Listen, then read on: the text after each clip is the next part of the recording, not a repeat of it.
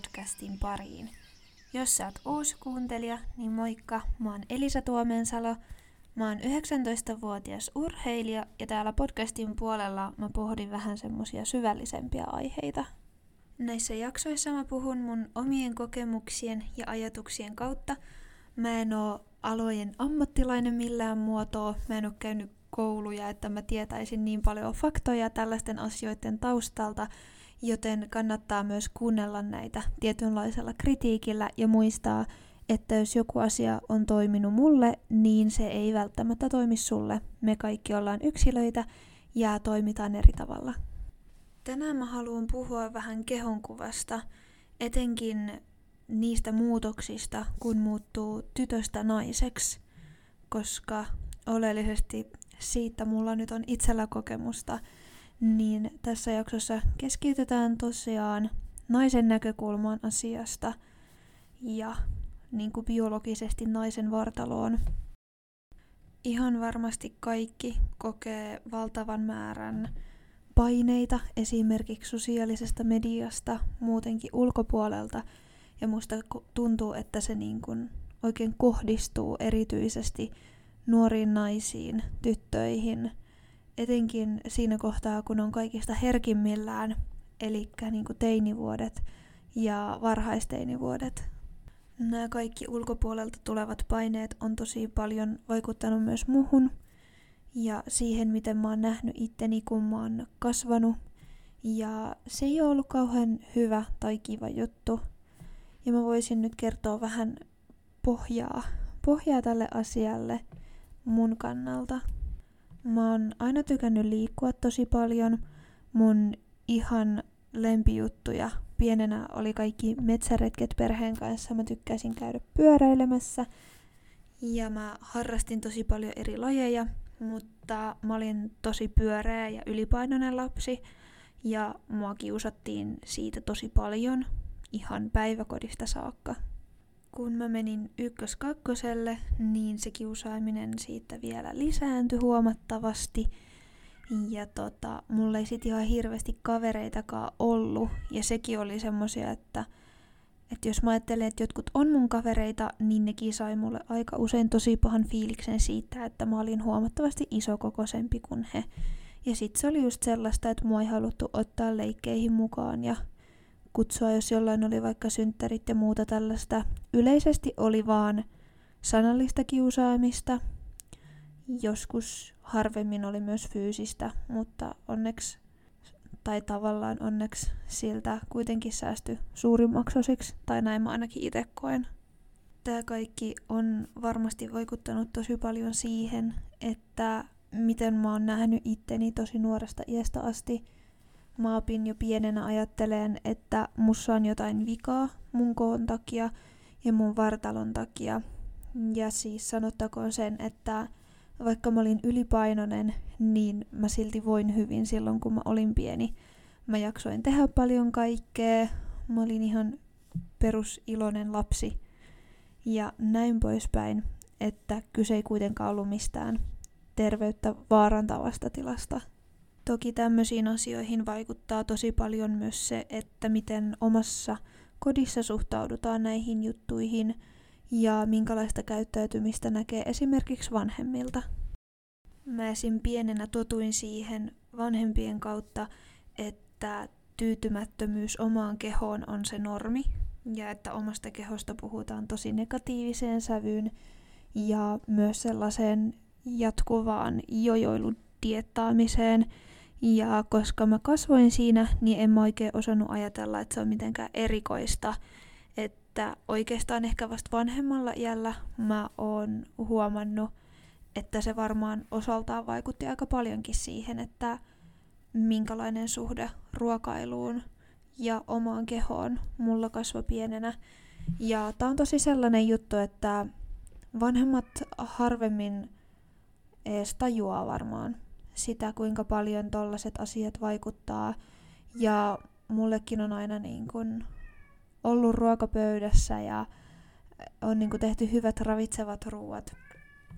Että sillä tavalla tehty kaikki oikein, mutta lapsi katsoo niin paljon sitä, että mitä se vanhempi tekee ei välttämättä niin paljon sitä, mitä se vanhempi sanoo. Mä oon myös silloin tällöin saanut kotoakin palautetta mun koosta ja on koitettu vähentää esim. ruokailumääriä ja näin poispäin. Ja jo pienenä mä koin sen tosi semmoiseksi hävettäväksi asiaksi. Mua hävetti ihan hirveästi ja mä aloin häpeilemään mun omaa kehoa. Myös urheilulajeissa, harrastuksissa, mitä mä tykkäsin tehdä, mua alettiin kiusaamaan ja sen takia mä oonkin harrastanut ihan valtavan montaa lajia. Mä vaihdoin tosi nopeeseen tahtiin, koska musta tuntuu, että mä en ollut kauhean haluttu tai pidetty yhtään missään. Ja se oli tosi vaikeaa mennä sinne reeneihin aina, koska tiesi, että siellä ei ole yhtään kaveria, kenen tykö voi mennä. Mulle siis kehittyi tosi itsekriittinen tapa katsoa itteeni pienestä saakka. Mä muistan joskus, kun mä olin ehkä ykkös-kakkosella, että ennen kuin muut tuli kotiin, niin mä menin koulun jälkeen käymään puntarilla. Ja mä en tietenkään ymmärtänyt mitään sellaisista asioista, että paljonko pitäisi painaa tai että mitkä olisi ne niin kuin luvut, minkä välissä olisi normaali olla, mutta mä ajattelin, kun mä katsoin sitä lukua siinä vaassa, että tän on pakko olla ihan liikaa, koska mua kohdellaan näin sen takia. Silloin mä en myöskään ymmärtänyt millään muotoa sitä, että miten painoa pudotetaan tai muuta sellaista, mutta silloin mä muistan, että mä aloin ensimmäisen kerran miettiin asioita niin kuin, että mä haluan tehdä mitä vaan, että mä voin laihtua, jotta mä saisin kavereita. Kolmasluokalla mä vaihdoin koulua, mä siirryin musiikkiluokalle ja sieltä mä sain kyllä sitten kavereitakin. Ja no samoihin aikoihin mä myös liityin sosiaalisen median ihmeelliseen maailmaan, joka onkin sitten juttu erikseen. Ja kun mä sain kavereita sieltä mun uudelta luokalta, niin mä huomasin, että mä en ole todellakaan ainoa, joka tällaisten ajatusten kanssa kulkee ja kamppailee. Mä koen, että silloin mun kaveripiirissä oli tosi paljon sellaista tietyllä tavalla ongelmallista käyttäytymistä ja häiriintyneitä ajatuksia ihan meidän kaikkien osalta. Ja sitten kun niistä tietysti kavereiden kanssa puhuttiin, niin se oli jokseenkin toksista ilman, että me edes ymmärrettiin sitä, koska esimerkiksi mielenterveydelliset häiriöt, etenkin syömishäiriöt, on tosi kilpailevia sairauksia. Mä sain myös terveystarkastuksissa kuulla sitä, että mä oon ylipainoinen. Ja sen lisäksi, että suositeltiin just vaikka rasvattomia maitotuotteita ja lisäämään liikuntaa, mikä oli sinänsä jännä, koska mä liikuin tosi paljon kyllä, mutta mä vaan söin enemmän ja herkut maistui. Mutta tota, mulle joskus myös terveystarkastaja sanoi, että mä en tuu saamaan poikaystävää, että kyllä mulla pitäisi nyt olla vähän pienempi maha, että ei pojat tykkää tuollaisesta. Mä taisin olla kahdeksanvuotias, kun mulle sanottiin noin. Ja siihen aikaan mä en tajunnut, että toi on todella väärin sanoa pienelle lapselle tai yhtään kenellekään tuolla tavalla. Ja tollasten asioiden ei pitäisi olla sellaisia, mitkä merkitsee mitään. Ja se, että olit sä minkä näköinen tai kokonen vaan, niin sä oot jonkun preferenssi, kaikki tykkää eri asioista, ja se ei muutenkaan pitäisi olla se, minkä takia sä lähet muokkaan ittees. Silloin kahdeksanvuotiaana mä kuitenkin vastaanotin tämän kommentin, koska mä en osannut sen kanssa tehdä oikein mitään muutakaan. Ja mä aloin myös ajattelemaan, että okei, että mitä jos mä pysynkin tämmöisenä, että mitä jos mä oon pulska ja lihava aina, ja mä en tuu koskaan löytään ketään, joka tykkää musta. Et sit mun on vaan pakko olla paras kaikessa, mitä mä teen. Et se on ainoa tapa, millä ihmiset hyväksyy mut. Toi ajatus ei lähtenyt ihan heti käytäntöön mulla, mutta se alkoi pyöriä mun päässä. Mä olin ala tosi semmonen keskiverto-oppilas. Mä en koskaan joutunut uusiin mitään kokeita, mutta mä taisin saada peruskoulun, tai siis alaasteen aikana ehkä yhden kympin tai jotain sellaista, että yleensä oli semmoista kasia seiskaa. Ja Sitten mä aloin miettiä, että tämä ei ole hyvä ja mä voisin parantaa tästä. Ja se kyllä tuli pitkälti musta itsestäni tämä paine, koska esimerkiksi mun äiti niin ei koskaan haukkunut mua vaikka kouluarvosanojen takia, vaan oli just tyytyväinen siihen, jos hän huomasi, että mä vaikka luin kokeeseen, että sillä ei ollut sit niin paljon väliä, että mikä se lopputulos sieltä oli, kunhan mä olin nähnyt vaivaa sen eteen. No siinä nelos-vitosluokalla sitten mä aloin löytää tietoa enemmän siitä, että miten pystyy laihduttamaan. Mä en vieläkään sitä konseptia oikeastaan hirveämmin tajunnut, mutta löysin jotain vinkkejä sosiaalisessa mediassa alkoi tuleen sellaista ja eksyin myös semmoiselle puolelle, että mun syötteessä oli tosi syömishäiriöä tukevia postauksia. No mä ajattelin, että ei vitsit, että mä lähden koittaa näitä, että, että nyt mun vaan niinku pitää syödä vähemmän kuin mä kulutan. Että mitä ikinä se meinaakin. Mä en tiennyt paljonko mä kulutan. Mä kuitenkin harrastin urheilua silloin, joten se kulutus oli suhteellisen suuri. Mutta tota, mä ajattelin, että mä en tiedä paljonko mä kulutan, joten let's play it safe ja syödään ihan tosi vähän. Mä en halua sanoa mitään ruokamääriä tai tarkkoja lukuja esim. painosta sen takia, ettei se triggeröi ketään, mutta mun paino lähti putoamaan todella nopeasti.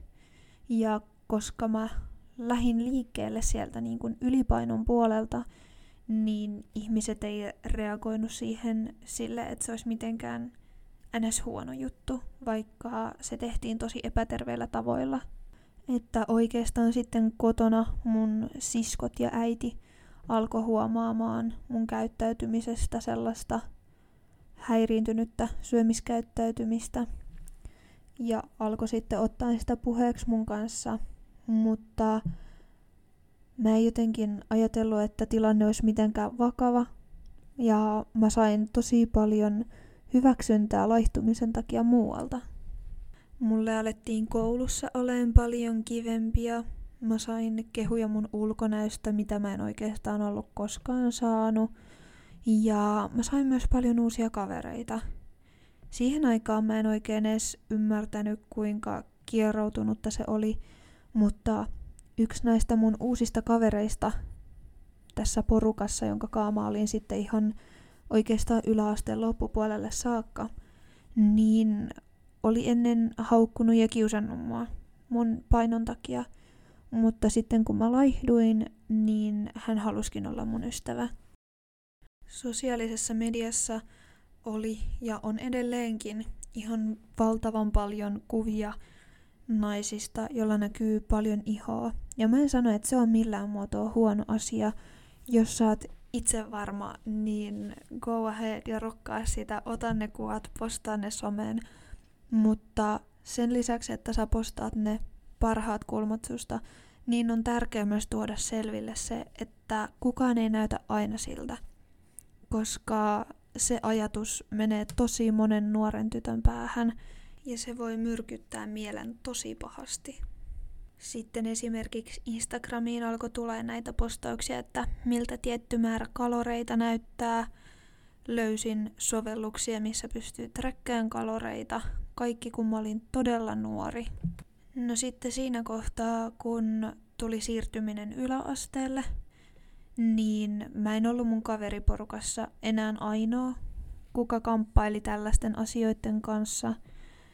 Ja mä jotenkin opin huomaan, että se on enemmän ehkä normi kuin harvinaista, että on jonkinasteista syömishäiriökäyttäytymistä. Se on myös osa syy siihen, miksi mä ajattelin, että ei se voi olla niin vakavaa, että kun näin monella on sitä, ja me pystytään kuitenkin tekemään ne jutut, mitä meidän arve, arjessa tarvii. Mutta sehän vaan osoittaa sitä, että kuinka yleistä se on ja se on äärimmäisen vaarallista. Ja sen takia mun mielestä on tosi tärkeää, että näistä asioista puhutaan. Mun kohdalla syömishäiriö vaikutti tosi paljon oikeastaan kaikkiin mun elämän osa-alueisiin. Ala-yläasteen vaihteessa mä päätin, että mä haluan olla hyvä koulussa, mä haluan nostaa paljon mun keskiarvoa ja mä näin todella paljon vaivaa sen eteen ja sainkin nostettua. Ja se sitten taas meni siihen, että jos mä en saanut sitä kymppiä kokeesta, niin se oli mulle ihan maailmanloppu. Samaan aikaan mä harrastin tavoitteellisesti urheilua. Mä toimin joukkueen kapteenina ja val- valmensin pienempiä. Ja sen tietysti, että ei syönyt, niin huomasi todella selkeästi siellä reeneissä. Mä olin tosi väsynyt, mulle tuli todella paljon loukkaantumisia, mutta silloin mä olin jotenkin niin sokea sille, että mä en tajunnut, että näillä kahdella asialla on minkään sortin yhteyttä toisiinsa.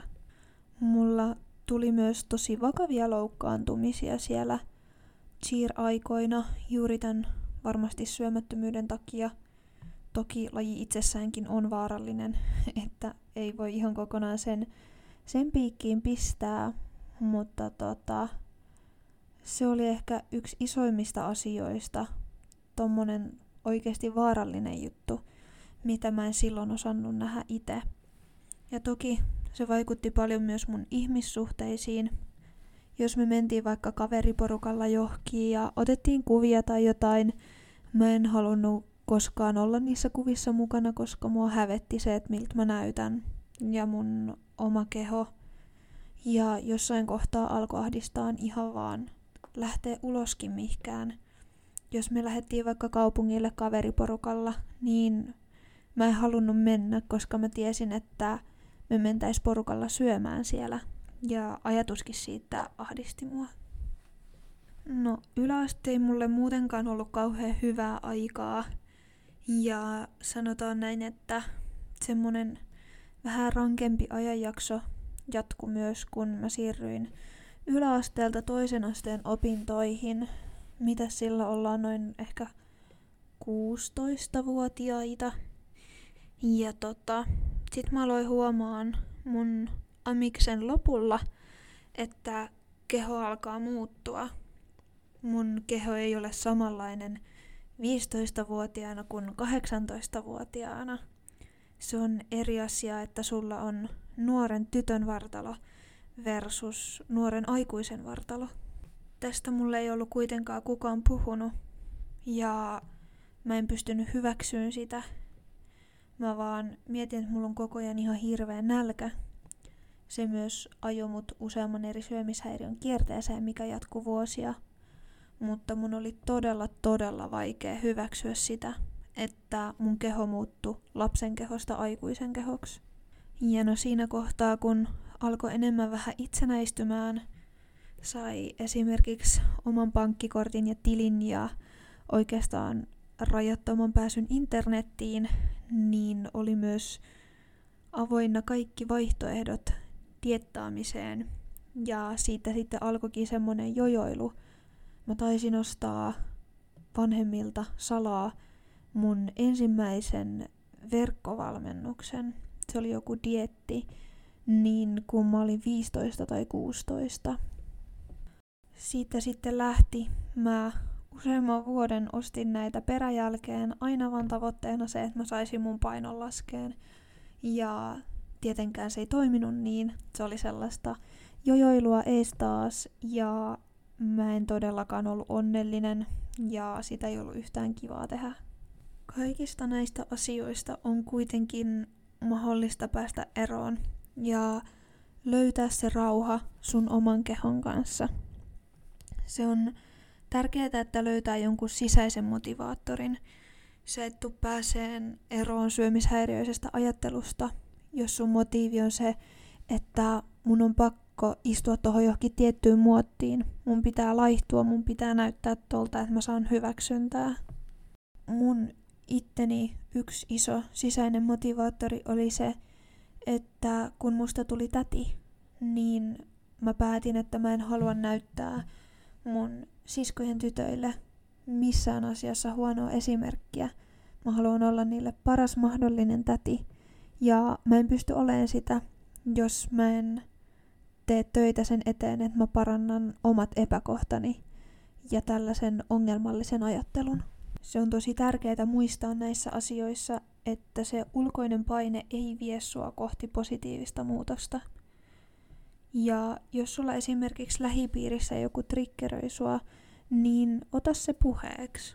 Se voi olla tosi vaikea asia ottaa puheeksi, mutta jos sun perheessä vaikka on tapana kommentoida painoa tai sitä, että miltä sä näytät, niin sä voit sanoa, että hei, että toi ei tunnu musta hyvältä ja että voitaisiko me keskittyä vaikka toisiin asioihin eikä ulkonäköön, niin saattaisi olla kaikilla helpompi olla tässä. Kuitenkin, jos sä näet sun kavereita tai perhettä, niin ne ei halua nähdä sua sen takia, että sä näytät tietyltä. Ja jos sun kavereiden kanssa on tällainen tilanne, niin siinä kohtaa ne ei ole sun oikeasti kavereita. Myös semmonen ylipäänsä kommentointi, sellaista voi esiintyä tosi paljonkin, etenkin sosiaalisessa mediassa. Ja se voi olla tosi vaikeeta sivuuttaa. Mä tiedän itse, mä oon tosi herkkä tietyllä tapaa kaikelle tollaselle. Luultavasti osaksi myös kaiken mun historian takia. Mutta mulle ehkä parhaiten on toiminut se, että ne vaan ignoraa kokonaan. Jättää omaan arvoonsa. Ja siitä kannattaa keskustella jonkun semmoisen turvallisen tuntuisen ihmisen kanssa. Niin se auttaa käsittämään sitä, että niillä ihmisillä, jotka kommentoi, niin on omia ongelmia. Ne vaan projektoi niiden omat epävarmuudet suhun ja yrittää nostattaa sillä omaa olonsa. Ihminen, jolla on asiat kondiksessa itsensä kanssa, ei tule kertoon sulle, että kuinka huono sä oot. Ja se on vaan niinku fakta. Mä ymmärrän myös hyvin, jos sua ahdistaa kaikki yhteiskunnan asettamat kauneusihanteet, mutta kannattaa muistaa se, että nämä kauneusihanteet muuttuu koko ajan, ihan jatkuvasti. Kukaan ihminen ei pysty pysyä niiden perässä ilman leikkauksia. Ja mä en sano, että leikkauksissakaan on mitään väärää, mutta ei kannata lähteä muokkaan sun kehoa sen mukaan, että mitä vaikka Instagramissa sanotaan, että näyttää hyvältä. Ja sitä paitsi ympäri maailmaa on erilaisia kauneusihanteita. Jos sä et istu just siihen, mikä on kauneusihanne siellä, missä sä asut, niin kannattaa katsoa vaikka netistä eri kulttuurien kauneusihanteita, niin sä löydät varmasti myös sellaisen, minkälaisia piirteitä susta itsestä löytyy. Ja se voi tuntua tosi hyvältä, että vitsi, tämä koko ihmisryhmä katsoo ylöspäin näitä piirteitä, mitkä mulla on omasta takaa. Ja niin vaikeita kuin nämä asiat onkin, niin koita aina pitää mielessä se, että sä et oo sun keho. Se on jotain, mitä sulla on. Se ei määrittele sua. Se on sulla, jotta sä pystyt kokeen ja näkeen tämän elämän, kulkeen paikasta A paikkaan B, ja se pitää sisällään sen, mitä sä oikeasti oot, kuka sä oot ihmisenä. Joten loppupeleissä sun kehon ulkonäöllä ei ole mitään väliä. Ja ne ihmiset, jotka tämän ymmärtää, niin näkee, että sä oot oikeasti kaunis. Näytit sä sitten ulospäin ihan miltä vaan. Tässä oli nyt tämän päivän jakso. Kiitos kun kuuntelit ja ollaan kuulolla taas ensi viikolla.